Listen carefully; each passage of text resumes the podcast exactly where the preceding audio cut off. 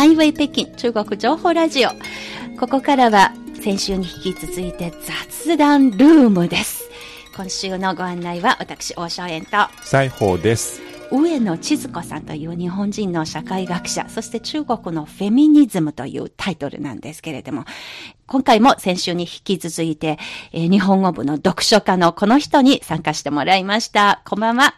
はい、えー皆さんこんばんは。主公です。よろしくお願いします。はい。CRI 日本語のスマートフォン向けアプリカンカン、K-A-N、K-A-N、カンカンの運営担当の主公さん、今回も引き続きよろしくお願いいたしますよ。ろしくお願いします。さて、ということで、上野千鶴子さん、中国で人気があるということですけれども、あの、読書家の主公さんがなぜ人気なのか、いかがでしょうか？はい。まあ、根本的な理由をまとめると、まずは今自由にライフスタイルを選べる女性が多くなってて、まあ、女性であることが何を意味しているかについて自覚できるようになったということ。まずは一つ。なるほど。うんね社会の変化なんですね。はい。はい。えーそして、あの、まあ、上野千鶴子さんが、そういうフェミニズムなど難しい概念や課題をわかりやすく言葉で表せること。うーん。そして、今の中国の女性にとっては、代弁者が必要になった。代弁者が必要というのが、つまり私は女性としてこの社会を生きている上に、何か支えとなっているものを求めている中で、上野千鶴子さんの本がちょうどタイムリーに姿を現したということで、非常にニーズがあったという意味でしょうか？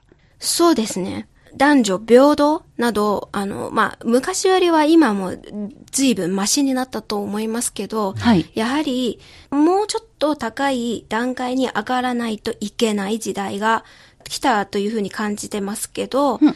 単純に男女の平等を求めることではなくて、まあ、そういう日常生活ではもう、明らかに男女不平等とか感じられないと思いますけど、やはりもやもやを感じるところがあって、そういう時のためにあの、上野千鶴子さんが言葉を与えてくれたという感じですね。ああ、もやもやと感じているものを上野さんが、はいはっきりとした表現で、それを突き破ってというか、それを見えるような形になって表現してくれた。そうですね。そういうことなんですね。はいうん作品もその発言も。うん、はいなるほど。はい。そして、あの、今、インターネットというルートがあったから、近い距離で上野千鶴子さんと会話ができるようになりました。それがすごく言えていますよね。はい。はい。ソーシャルメディア、国境がありません。はい。そして、まあ、国際電話じゃなく、もうビデオ通話もすごく簡単にできる時代ですので、身近な存在として対話できるような、そういう相手なので、決して遠い日本という国で、はい。あの、活躍している女性学者という、そういう扱い方じゃなく、もう本当に対話したければ、来てもらって、オンライン、画面越しですけれども、、はい。ろいろ質問を直接ぶつけることができる対象者。はい。はい。そういうポジションもものすごく上野千鶴子先生のブームを作り出した一つの背景と言えますよね。そうですね。さて、ということで今回が中国におけるフェミニズム。ちょっとこのフェミニズムという言葉が重々しくも感じますけれども、まあうん中国における女性を取り巻く現状ということが今回のこの雑談のテーマなんですけれども、はい。はい。本題に入る前にまずお聞きします。あの本日3人のうち唯一男性代表になっている西宝さんですが、どうですか？その男性女性平等でしょうか？そうですね男性の視点からこの問題はどういうふうに考えてますか？はい。あの、実は前回の番組の収録の時も思ったんですけど、はい。こういう、どちらかというと女性の話題を皆さん話しながら、私唯一男性として参加して、ちょっと言いづらい気持ちもあったんですけど。決まりが悪そうな思いしたんですね。はいそういう思いをさせてしまって申し訳ありまいやいやいやいやいせん。やまさに、あの、今、女性二人に男性一人、まあちょっと男女不平等ですね。数だけですだけ本当に言いたいことはどうぞ。そうですね。私、話元に戻しますけど、はい。今の中国社会、私から見れば、あの、男女平等がだいぶ進んだと思いますね。はいうんあと、ところどころ女性の方が男性より地位が高いというふうにも感じます。まあ昔から女性が天の半分を支えるはい。という、まあそういう、まあ新中国になってからの考えがずっと私が子供の時にもそれをずっと聞かされて育ちましたけれども。う言葉ありますね。はい。はい。だから私は決して男女が不平等であるべきとは思ったこともありませんし、はいただ女性が上にあるというふうに思ったこともないんですけれども、具体的にどういったところがその男性の西郷さんの目にそういうふうに映ったのでしょうか？はい、あの、すごく面白く感じたのが、はい。私、ま、ほぼ毎日、あの、マイカーで通勤していて、はい。あの、いつも運転している時に街中の様子を観察しているわけですけど、ほうほうほう。そこで気づいたのは、お。横断歩道に関することですね。横断歩道を今のはい、中国の交通ルールでは、横断歩道の前に来ると、はい車は必ず止めておかなければならない。要するに、歩行者を譲らなきゃならないですねこ。れ、ここ10年ぐらいの変化ですよね。はい昔は、あの、車の間をうまく上手にくぐり抜けて渡っていくのが主流でしたけれども、はいはいはい最近は止まってくれて進歩しましたね。くれる車はいがほとんどというか、どんどんどんどん増えていますよね。はいそうしたときに、どちらかというと、女性が横断歩道を渡ろうとしているときにほ、割と車の運転手たちが譲るわけです。うん？ということ譲りますは、男性が 渡ろうとするときは、あもちろん、お年寄りとか子供たちはもい譲られますけど、でも男性の場合だと、そうとは限りませんね。あの、男性はどうしても体力があるからもっと待ってもいいとか。あの、多分、はい。あの、男性が渡ろうとしているのを見ると、お前もっと待ってろと思う人もいるかもしれません。なるほど、そうなんですか。そこから、西郷さんが不平等を感じたわけなんですね。ですので、あの女性の方が守られている感じがしますね。シュコさんどうですか？その見方に対して。うーん、そうですね。確かに男性よりは女性か子供を、あの、う老人、障害者、はい。は新商者とか。そう、みんな歩くのが遅いはい。のが事実で、うん車を止めて譲ってあげるのが、あの、一つの親切、すごい親切だと思います。はい。待ってあげるというのですね。そうそう、待ってあげるのが、まあ、弱者、そういう人たちを守るうんという視点から見ると、まあ、男性が不平等に扱われたのではなく、はい。やはりその、あの、ま、守られるべき対象が、まあ、正しく守られているといそうう。そうそうそう、その弱い立場の人たちを守るのがう、ん。まさに平等ですね。あるいは公平？公正？あはい。そうそうそう。体的にはもうあの、違いがあるから、はい。それをあの認識して、うん。あえて譲ってあげるのがはい、すごいいいと思います。優しいと思いますね。はい。うんうん決して男性を譲らないのはないないと思います。まあ、これ一応、西宝、西宝さん流のユーモアとして聞くことにしまして、あの、主公さんはどうですか？これまでの人生の中で男女不平等だと、そういう場面に、あの、出くわしたこととかってありました？ありますね。うん例えば？例えば、あの、25歳を超えたら結婚を催促さーれる。うん男性も一定の年齢過ぎれば、そうですもう催促されますよ。催促西郷さんも、私も結構私もそうでした。はい 結構はいあ、西郷さんも言われました。ですよ。はい。うんつまり、まあ、年齢の違いがあるかもしれないというところに不平等を感じたわけですあか？あ、。そそううでね。ですすね。女性はだいたい25歳。大都市だったらもう30歳を超えたら、家族が焦り出しますね。そうですね。うんいつ結婚するんですか？みたいな。はい。めどでも。うん。男性はもうちょっと上になっても、お金と仕事さえ持てれば、若い女性をお嫁としてもらえるという。ああ、なんとなくそういううん感雰囲気じですねありますよね。うんはいなるほど。そこが不平等を感じた。はい。そして、その、30歳近くあるいは30歳以上の女性が就活するのが大変。会社はもう、あの、はっきりと30歳以上の未婚女性を募集しないとは絶対言わないんですけど、うちには出しませんが、そうそうそう。でも、就活をしたら、例えば、同じ能力を持ってる女性と男性、年齢が一緒のであれば、やはり、あの、そういう見えない差別をされてしまう。ということがありますよね。そうですね。そこが一番ですよね。さて、まあ、本日のテーマは女性の立ち位置、女性の社会での立ち位置ということがテーマなんですが、フェミニズムという視点から今の中国を見ると、どういったような時代背景が特に主さんの方が気になっているのですか？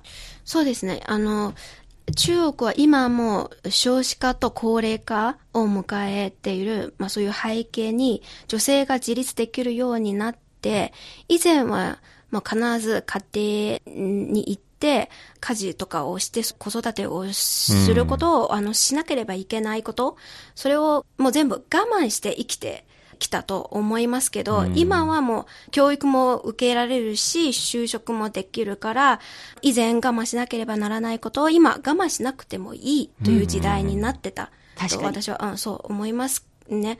じゃあ、その生き方を、じゃあ、変えようって思った時に、じゃあどういうふうに変えるか、自分の好きなライフスタイルは何ですかどうやって選ぶかという、いろいろ考え始める女性が多くなりましたね。うーん。そして昔はもっと不公正に扱われましたけど、平等じゃない扱い方。そうですね。弱者は声を出すルートがなかった。あるいはその狭かった。みんなが聞こえなかった時代でしたけど、確かに。今はそのネットというルートを通じて弱者の声が昔より簡単に、そしてリアルに聞こえるようになりました。確かに重要なポイントですね。はいどなたでも、まあ、メディアの発信者になれるという時代だからこそ、はいいろんな声が聞こえてきたわけですね。そうですねそ。れが確かに言えますね。はい。ですので、まあまあ何百年前に女性はその教育を受ける権利、就職する権利、はいまあ結婚しない権利、あるいは結婚相手を決める権利などすらなかったけど、今はだいぶ進歩してきて、はい。でもまだまだ足りないですねん。ちょうどその上野千鶴子さんがブームになったそういう背景にあるのは、中国の女性の進歩的な考えうん。ですね。うんまあ、私もその辺に非常に同感と思ったのがですね、社会のあり方がものすごく変わったこと。はい。えー家庭のあり方も非常に変わりましたし、はい。個々人の生き方、ライフスタイル、あの、私もそうでしたけれども、大学の時からもう実家、ふるさとは出て、北京に来て、長い時間ずっと一人で暮らして、まあ、寮生活とかありますけれども、はい。年に2回ぐらいしか帰省しない。うん。基本的に、まあ、独立した暮らしを一人で大都会の北京で暮らしてきたと。うんまあ、そうした人が私だけじゃなくて、もう本当に春節の時に北京から一斉に地方出身の人がいなくなるのに、はいあの代表されていて、非常に多い数でいる。で、その中にうまく家庭を作った人もいれば、私が随分遅くなってから結婚しましたけれども、まあ、そうした中で、一人の女性としてこの社会を生きていくにには、まあ、女性として見られることなく、まあ、つまり普通の労働者として、就労者として見られるにははい。どうすればいいのか。私はたまたまそんなに男性女性の差別がそんなにない、この職場の環境に恵まれていますけれども、女性が最後さん違う意見があるかもしれないですが、あ 男性の数が少ないとか、そういう点があるかもしれないんですけれども、まあ、社会のあり方が変わりました。それとですね、ものすごく女性の進出が増えている。そして、その中で、職場の上司だからこそのそういうパワーハラスメントはい。の中にたまたま男性女性の場合だと、やっぱりそのフェミニズム、ジェンダーのことになります、なりやすいし、そうですね、その MeToo 運動というのがありまして、その、まあ、セクハラのこととか、それがいろんな場面で起きたりすると、それがメディアで取り上げて報道されたらば、まあ、ゆくゆく全部その女性としての権利、どう守っていけばいいのかということにつながるわけなんですが、そういう一連の出来事があって、実はこの私たち収録している今日の昨日にも、やはりあるフェミニズムの本を出版している、そのはい。ブランドがですね、創業者の一人がパワハラというかセクハラの疑惑に、があったということが発覚されて、まあちょっとした騒ぎにもなっているぐらいですので、そういう、その話が非常にあの話題になっているのが、やっぱり自分たちが女性主義、フェミニズムをそれを一つのブランドにして活動してきているところのはい。管理職の一人が、なんとはい自らも実は女性は自分が力で操ることのできる対象だと。そういう考え方があるということを発覚されたところに対する失望感。そういうの皮が。ありますよね。だからやっぱりその、社会そのものがものすごく変わっている。高齢者が増えて、あの、子供の生まれてくる数がどんどん減って、そうした中で、どうやって暮らしやすい社会を作っていくのか、まあそういう、まあ男性、女性、あるいは性的なマイノリティの人たちも含めて、調和の取れた社会をどう作っていけばよいのかというのが、その上野千鶴子先生の本がブームになっている、まず大きな時代的なバックグラウンドじゃないかなと思いますけれども。はいはい。先ほどの不平等とかという話の延長というかな、男性の視点から見れば、はい。あのもちろん女性の皆さんが社会に出て、男性と同じように仕事をして、あの、働くことばかり考える女性とか、そういう、まあ、はい変な言い方されるわけですけど、でもそれは男性も逆に言われますね。例えば男性、も言われる。例えば逆の場合、もし男性が家事とか育児、子育てばかりして、はどちらかというと家庭を中心にした生活をしているなら逆にこの男性、育児なしとか言われ、言われ、育児してるのに育児なしと言われるんですね。言われることありますね。なるほど。はいそういう点では、まあ、地方の格差というか、地方の違い、あの、なんとなく中国人の意識の中で東南部、あ南西部、はい。東南部もそうなのかな、うん福建省あたりで、はいホイアンというところで、もう女性ばっかり働いて、男性が比較的悠々自適に暮らしている。そういう土地柄というか、あと、あの、少数民族の雲南省やらとか、貴州省とかでも女性が働き者で、重労働も女性がして、で、男性が比較的もう左打ちわで暮らしている。そういうような地方職もあるかもしれないんですけれども、うんでも確か一般的には、男性はもうしっかりと外で、はい。頑張ってもらって、うんお金を稼いでもらわないと、はいはい家の中にいるのが男らしくないと、はい。なんとなくそういうのがありますよね。ありますね。はい。はい。西郷さんの話を聞くと、はい。今、まさにみんながね、男性と女性のえ惨めさ比べを思い出しますね。私こそもっと惨めなのよ。そうそうそう。そういう意識なのかな。はい。でも、まあ、上野千鶴子さんの話によると、うん女は女であること自体の辛さがあって、うんでも、男は一人前の男でない辛さを経験していると。なるほど。うん、女は別にその一人前の女だとかそういうふうに、そういうことじゃなくて、まあまあただ女であることの自体の辛さを経験していると。うんだから、その男性と女性は敵じゃないですね、みんなが。うん本当はねその辛さなんとなくはみんな持ってると思いますけど、はい。その共通の敵は、花粉調整だと言われていますあー花粉ね。調整。花粉調整。。そうですすね。これは何をもって花粉調整なのかという疑問は、本当は私はありますけれども、大家族制という時代が中国も日本もありまして、その中で花粉調整と。で、そこから延長して、もしかしてそれが、あの、社会の、うん大きな組織の中にも、もしかしてその昔の時代の名残が残っているのかな？そういうところこそ、まあ、男性、女性関係なく一緒になって戦っていくべき対象なのよ。そういうことを、あの、上野先生が多分主張しているのじゃないかなと思ったりもしますが、それは言ってみればやっぱり私たちどのような暮らしやすい社会を一緒になって。作り出すものなのか、これはみんなで考えるべき問題だよ、そうですね。という、はいそういうような問題提起じゃないかなと思ってますね。はい。はいまあ、そういう視点ではやっぱりその人々の考え方が多元になっている。まあ、それは根本となっているのが人々の暮らし方のが非常に多元的になっている。さらに表現の出口がいっぱいあるようになっている。はいそういったものが合わさって、それから過去にはタブーとされていた話題、セックスのことだとか、まあ、性に対する考え方、あるいはそういう性的少数者のマイノリティの人たちの存在、それも含めて、あの、比較的みんなが議論に、のネタにしてもいいような時代になっている。そういったものの現れで、そういったいろんなものが合わさっで、その上野千鶴子先生の本の大ブーム、そしてその中国に置かれている女性の立ち位置の変化といったものが集中的に反映されたものかなと思ってますよね。はい。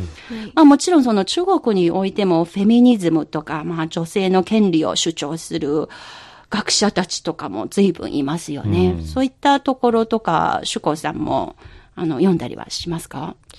そうですね。あの、今、ビリビリ、え中国のはい、動画サイトですね。動画サイトでは、すごい、あの、た活躍されている学者がいて、うんはい。大 jin 華という方なんですけど、はいえー彼女は中国で最も早期にフェミニズム理論を研究してきた学者で、あの、上野千鶴子さんとも対談したことがありますね。うん。大金華さんという名前の、あの、まあ、映画研究が非常に有名な方で、長大の第二錦に中華の華と書く、あの、もう60歳になられている学者で、私が大学院生の時に、あの、この大先生がうちの大学にも来てくれて、いろいろディスカッションに参加したりとか、そうはい。いうことで、非常にもうシャープな喋り方で非常に印象に残っている個性的なあの女性学者ですけれども、活躍し続けて、あの、ソーシャルメディアもあの、はい。本当に活用して様々な発信をしている。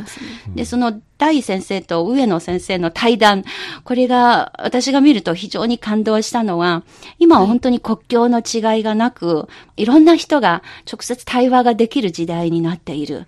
それがフェミニズムであってもいいし、まあいろいろ社会の中に眠っている根深いところの問題ということを国境を越えて議論できるようになっている。これが、あの、それこそ今私たちのありのままの社会じゃないかな。国境なんて本当は関係がないということの最たる例になっていると思いますね。はい。まあ今後はどうなっていくのか、それについて西郷さんどう展望しますか？いや、ちょっと難しい世の課題。中に？うん。多分、中国とか日本という二国だけのことじゃなくて、世界共通の課題ですね。はい。はい。主さんはどう展望しますか？はい。上野千鶴子先生の作品の中にも出てきた内容なんですけど、ええ。一人一冊、一人一冊。一人はい。人殺し では書きますけど、一人一冊という言葉があって、みみんな検討はするし、話し合ったりもするんですけど、じゃあ、どういうふうに書いていくのかってなったら、社会をその場にするのではなく、家庭を変えていく場にするという意味ですね。例えば、私が結婚したら、じゃあ私が 一人の自分の力で、私の夫を変えていく。夫の態度と観念を変えていく。うん。それ、それに男女不平等とか、そういうフェミニズムから見ると、ちょっともやもやする点に気づいてもらう。